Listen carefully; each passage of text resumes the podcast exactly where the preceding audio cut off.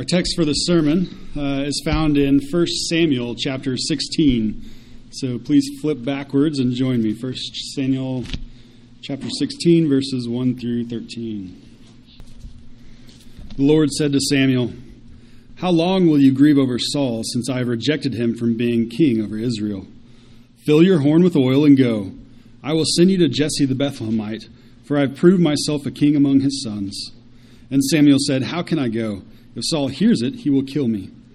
And the Lord said, Take a heifer with you, and say, I have come to sacrifice to the Lord. And invite Jesse to sacrifice, and I will show you what you shall do. And you shall anoint for me whom I declare to you. Samuel did what the Lord commanded and came to Bethlehem. The elders of the city came to meet him trembling, saying, Do you come peaceably? And he said, Peaceably I have come to sacrifice to the Lord. Consecrate yourselves and come with me to the sacrifice. And he consecrated Jesse and his sons and invited them to the sacrifice. When they came, he looked on Eliab and thought, Surely the Lord's anointed is before him. But the Lord said to Samuel, Do not look on his appearance or on the height of his stature, because I have rejected him. For the Lord sees not as man sees. Man looks on the outward appearance, but the Lord looks on the heart.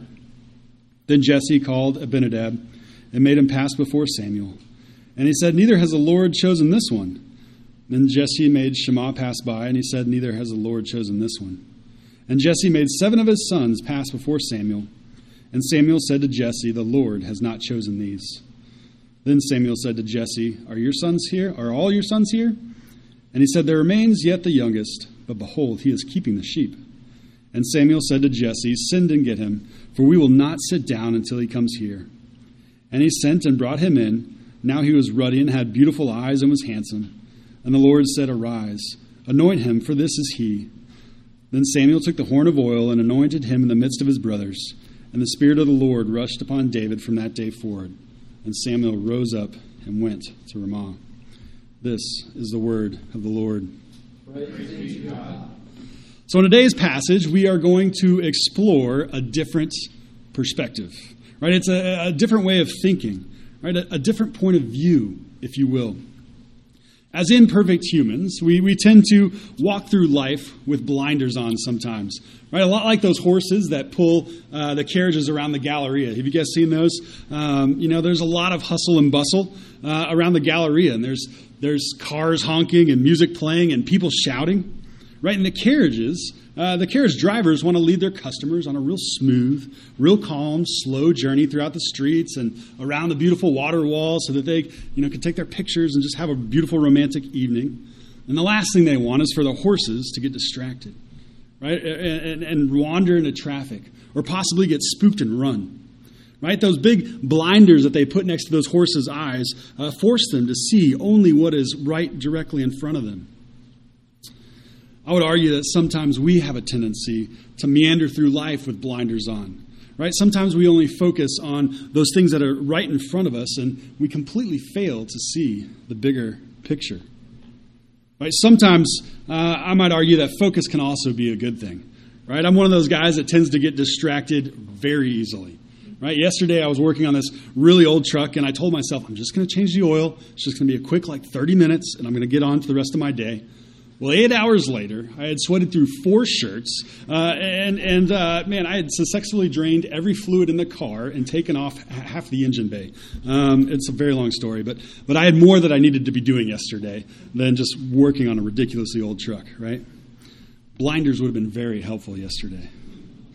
But when it comes to sitting down and studying God's Word, I would propose that we should take those blinders off Right? We should be open to what the text is telling us, making sure to orient ourselves properly in the passage. Right? Maybe, maybe that might mean reading uh, a paragraph or two or a page or two before our text, or maybe even a little bit after to understand what is going on. Or maybe it means opening up another book entirely and studying, reading a commentary, finding out, uh, you know, maybe the history or the setting or the language, you know, the language being used. Right? These type of distractions can open our hearts and minds to what the Lord is trying to convey to us when we read His Word. So, as we open God's Word this afternoon, our goal is to remove those blinders, right? And I want to paint a big picture of a complete and a very compelling story. This afternoon, it is my prayer that we will get just a little glimpse of what the good Lord sees. Right? I want us to be a people that sees, that people that sees what he sees. So this afternoon we're going to explore three biblical truths that are found in 1 Samuel 16. First, we're going to find that the Lord sees the way. Right? He knows our grief and he has a plan to save us. Secondly, we're going to discover that the Lord sees the heart. Right? As humans, we're inclined to look at someone's outward appearance, um, but God sees according to his own heart. Third, and finally, we'll realize that the Lord sees the king. He has prepared a very unconventional, from a very unconventional, unassuming town, a victorious Savior, right, for his people. And that, that is good news. The Lord sees the way, he sees the heart, and the Lord sees the king. Before we helicopter into our passage this morning, um, I want to help peel back the blinders a little bit and provide you with a little bit of context into our story this morning. Right? So, Saul is the current king of Israel, and he's decided, I'm just kind of done obeying the will of the Lord. Right? He's, he's kind of just forgotten, he's gotten distracted. Um, and if we look back to chapter 15, we read that Saul turned his back following, from following the Lord and has not performed the Lord's commands. This was greatly upsetting for Samuel. And, and if we read on, we see that Samuel, Samuel became angry. He was upset, and he cried to the Lord all night long. I don't know whether he was upset at himself for anointing a failed king, just kind of disappointed that, man, did I choose the wrong guy? Did God choose? Like, what's going on? right? Or, or maybe he's a, he was upset at Saul for failing to obey the Lord's commands. Or maybe he was just kind of angry at God for putting him in a really hard, difficult spot. Either way, Samuel had to bear the Lord's, uh, the Lord's response to Saul's actions. Right? So Samuel went to Saul and he told him that uh, the Lord is going to tear the kingdom from Israel this day. He's going to take it from your hands and he's going to give it to a neighbor of yours who is better than you. That's a terrifying message to deliver to a king, right? It's Absolutely terrifying, especially a king that has turned his back from the Lord. But Saul received the message and he bowed down before the Lord in prayer. Samuel left and he was crushed. Right? And the Bible says that he grieved deeply over the situation. It broke his heart. What breaks your heart like that? What crushes your soul? What causes you to run at full speed, right, into the arms of the Savior? What is it that makes us distraught? Right? Are we other, are we angered sometimes when others fail to uh, fail to follow the Lord's commands? Right? Are we distraught over the lack of God fearing leadership for His people? Well, that gets some of us. Or are we so wrapped up in our own busyness, uh, our, our own doing everything that we can just to do the next thing in front of us, that, that grieving, uh, grieving to the Lord is solely just a me thing, right? It's consumed uh, with self, right? And just things that uh, affect us personally. Before we go down that rabbit hole, uh, I want you to turn in your Bibles to chapter 16. And that introduces us to our first point in today's sermon. The Lord sees the way. Look with me at verse 1. The Lord said to Samuel, How long will you grieve over Saul, since I have rejected him from being king over Israel? This statement, uh, this statement to Samuel shows that God sees his grief. Right? We're told in Scripture that there is a time to weep, that there is a time to laugh, and there's a time to mourn, and a time to dance. Right? And as we enter into our passage, we understand that Samuel is distraught. He's upset. And I love God's question to Samuel How long will you grieve over Saul? He doesn't ask why he's grieving. Right? He's the Lord of this universe. He knows the answer to that question. He sees what's going on. He understands what is at stake here. But better yet, the Lord sees the way and he provides a solution. He knows what Samuel needs to get over this grieving. He needs to take a step forward. Saul sees, God sees Samuel's grieving. And so he moves forward with one simple command fill your horn with oil and go. right? It's really that simple, right? Wouldn't it be that uh, awesome if all of our problems were solved with such a simple command, right? God just tells us to do something simple, like go fill your horn with oil and just go, right? Our nation's falling apart, our leaders are corrupt, and people are worshiping absolutely anything and everything other than the creator of this universe. What's going on here? Sound familiar? And God tells Samuel to go. Go fill your horn with oil and go. Go anoint yet another king, right?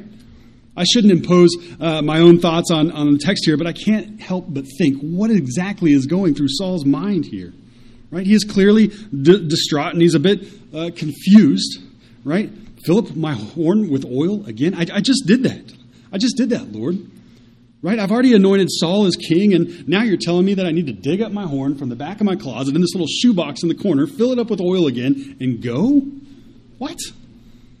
Seems like a terrible idea. That's what God says. That's what God says in verse 1. I will send you to Jesse the Bethlehemite, for I have provided for myself a king among his sons. The Lord sees the way. He sees the way as he exclaims, I have provided for myself a king among his sons. The verb in this verse can be more accurately translated as to see, right? I provided. I, I see for myself a king.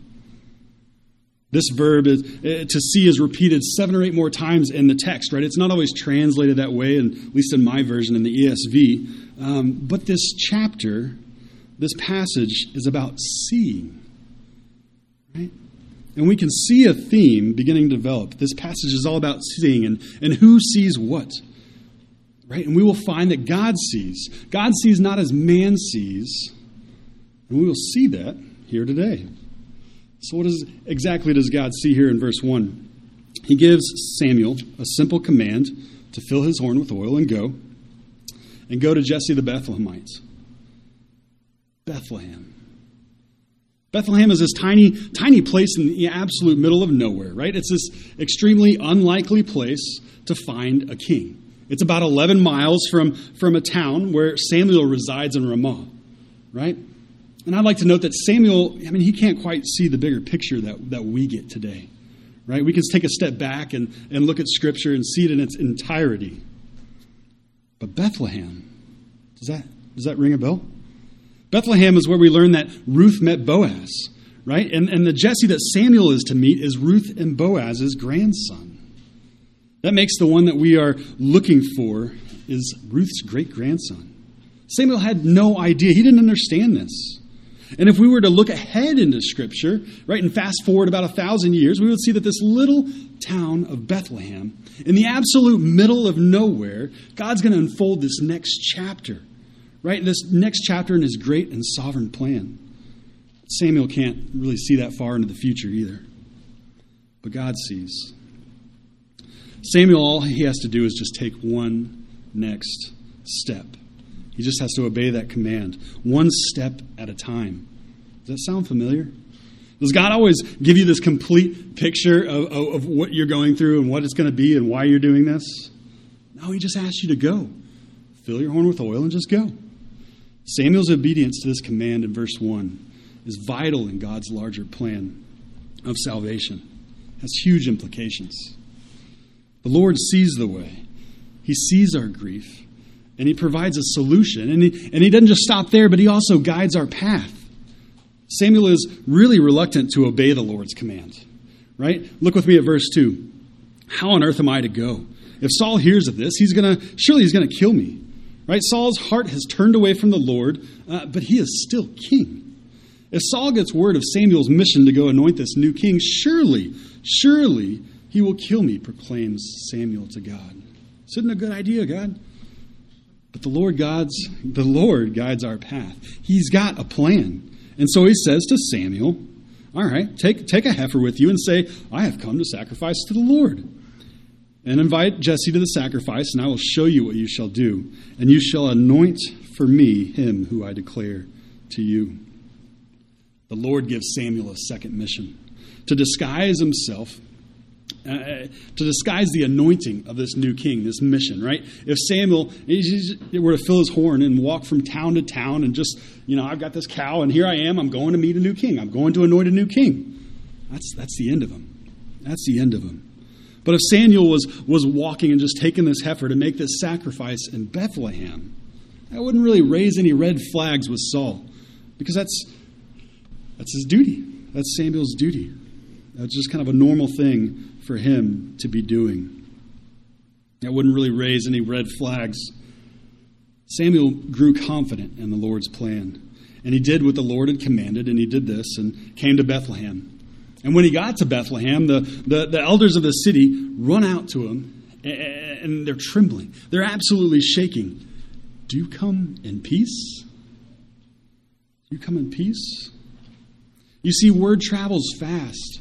Because right before our passage this morning, uh, Mark alluded to it in his sermon. Uh, he acts Agag to pieces. it's, it's this guy was, uh, you know, clearly someone that they were absolutely terrified of. What is he doing? Is he judging? Is he what, what does he come here to do? Right? Samuel's recent and violent execution of Agag, that he, he was the king of the Amalekites. And Samuel said, No, no, it's okay. I come peaceably. I've come to sacrifice to the Lord. Consecrate yourselves and come with me to the sacrifice. And he consecrated Jesse and his sons and invited them to the sacrifice because the Lord sees the way. As we reach verse 6, we begin to more fully understand our first point that the Lord sees this way. Not just any old way, but the way that He lovingly guides our path forward. And now we'll begin to explore our second point taken from the passage, and that's that the Lord sees the heart. Look with me at verse 6. When they came, he looked on Eliab and thought, Surely the Lord's anointed is before him. And as soon as Eliab walked into the room, whoa, right? Samuel looks up. Immediately he is reminded of Saul, right? He's reminded of King Saul, and it was this glorious monster of a man who's got muscles, he's a warrior, he's everything you'd think of in a king. Surely this is the Lord's anointed. He was tall and dark and probably handsome, and, and he was a force to be reckoned with in every sense of the word.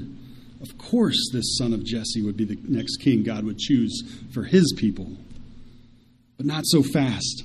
Let us continue in verse 8.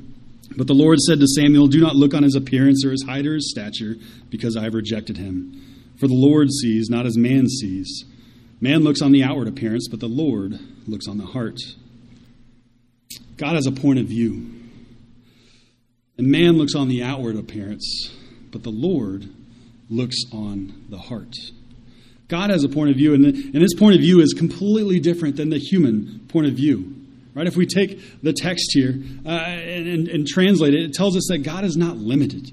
God is not limited in his view as humans are. He is not deceived by outward appearances. God sees a person's heart.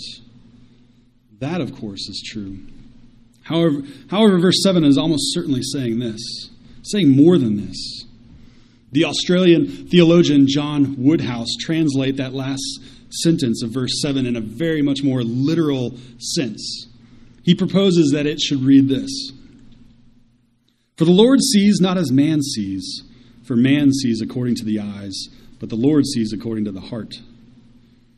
Woodhouse offers a different point of view, one that is not man centric, but one that is absolutely God centric.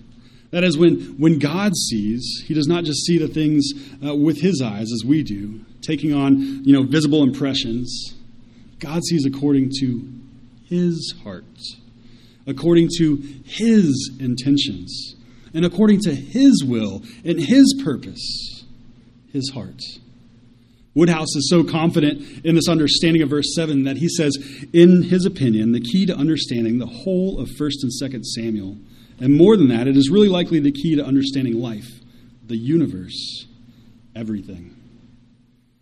A man after God's own heart has been taken in popular Christian language to mean this, you know, particularly godly man, right? a man with a heart like God's, right? Like we think of David. But I don't believe that these words only mean that. A man after God's heart means a man of God's own choosing. A man God has set on hit that God has set his heart on. A man after God's own heart is, if I can put it like this, talking about the place that a man has in God's heart rather than the place that God has in the man's heart. This doctrine of election is consistent with our passage uh, this afternoon. If we return to verse 1, we read uh, that God proclaims, For I have seen myself a king. Saul was the strong warrior king of his, that his people wanted.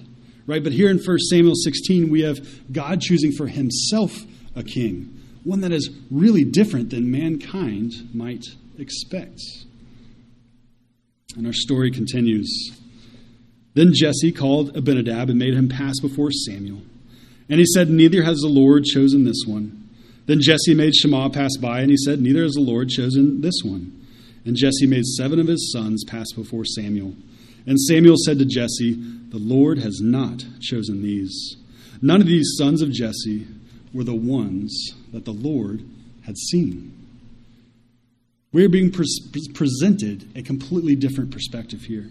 One that says God's electing love is grounded in Himself, not in us and what we think, but in Him, in His will. The Lord sees not as man sees, but the Lord sees according to his own heart.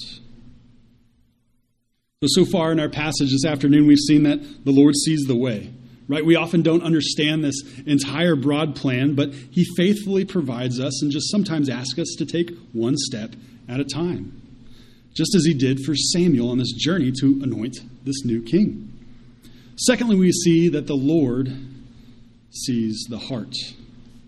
Yes, he sees through our diverse exteriors and into the hearts of man, but he also sees from this different point of view. The Lord sees according to his heart, his heart, his will, his plan. Paul reminds us in Ephesians that, uh, you know, in him we have attained an inheritance, having been predestined according to the purpose of him who works all things according to the counsel of his will. The Lord sees according to his heart. We're going to take this concept of the sovereignty of God one step further in our third and final point today. The Lord sees the king. Look with me at verse 11. Then Samuel said to Jesse, Are all your sons here? And he said, There remains yet the youngest, but behold, he is keeping the sheep. And Samuel said to Jesse, Send and get him, for we will not sit down until he comes here. Here we will see that the Lord sees the king. Not just any king, but the Lord sees a shepherd king. You see?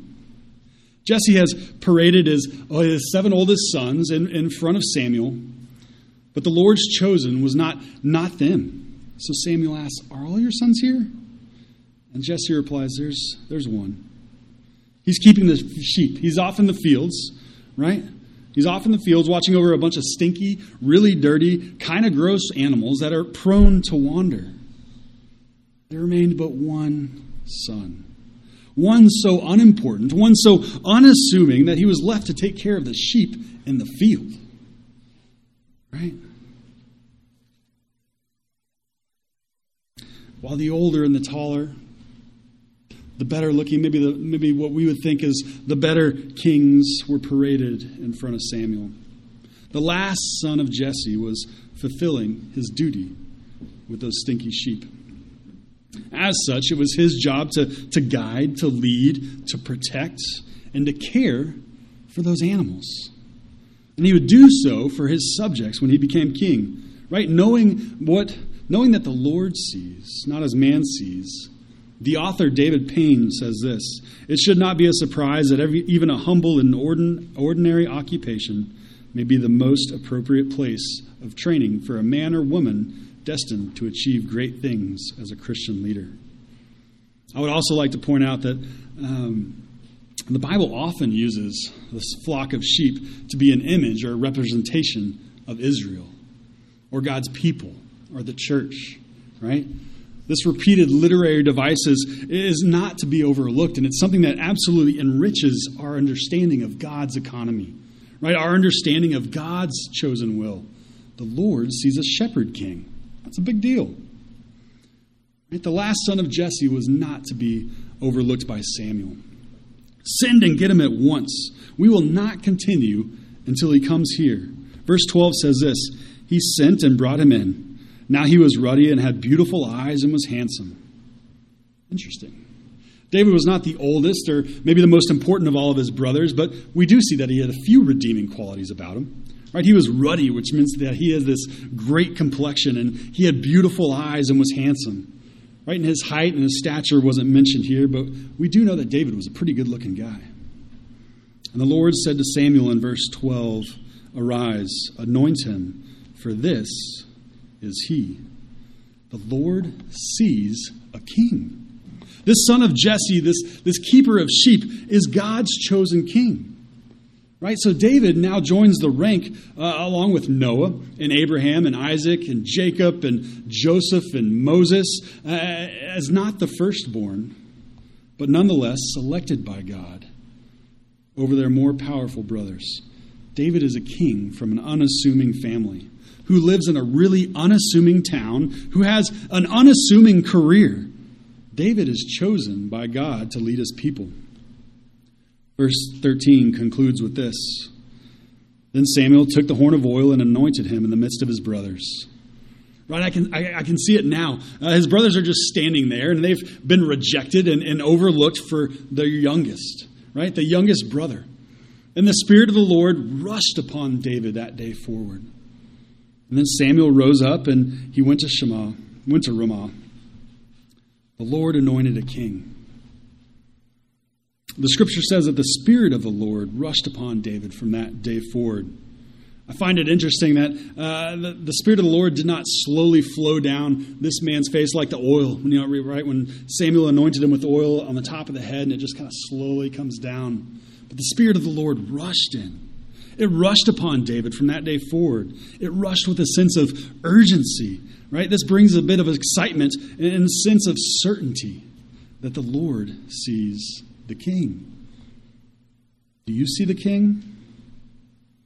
The Lord most certainly sees a king in David, the chosen shepherd of his people, but this merely foreshadows an even greater king, a greater chosen king to come. Right? You and I have this luxury to fast forward through in our Bibles and flip a few pages uh, to the prophet Micah.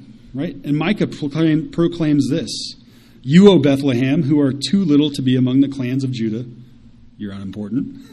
From you shall come forth for me one who is to be a ruler in Israel.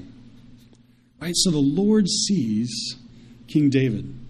But he also sees this greater shepherd king who is to come from this town of Bethlehem. Right, 1,000 years after the anointing of David, in this very unassuming town of Bethlehem, a very unassuming baby would be born in a very unassuming location and be anointed as King of the Kings and Lord of Lords. A king who will herald the good news, herald the good news. And that's what God has promised to the fathers. And that is what has been fulfilled to us, his children. That is good news that God has chosen for us an even greater King, one that uh, one that will not disappoint, one that loves us no matter what, one that uh, gave the ultimate sacrifice of death on the cross for our sins and our imperfections. That is the King that we should be seeing. 1 Samuel 16, verses 1 through 13, provide for us a really unique insight into the character of God. Right, we see that the Lord sees the way. Right? The Lord sees according to his heart. And finally, the Lord sees the king. He sees King David. But he sees even further into the future and sees King Jesus, who will rule over his people now and forevermore. Amen. Let us pray. Father, we thank you for your holy word. We thank you for today's reminder of your righteousness. All too often, we wander through life, sometimes with blinders on, sometimes with blinders off, but we're struggling. We struggle to make it happen. We are struggling to fix things that are broken. We struggle to follow your will and your way. Thank you, Lord, for removing this burden from us with your Son, the King of Kings. Father, may we find rest, may we find peace in the finished and complete work of your Son, our Savior, Jesus Christ. May you grant us peace and mercy this week as we rest in you. We pray these things in your name. Amen.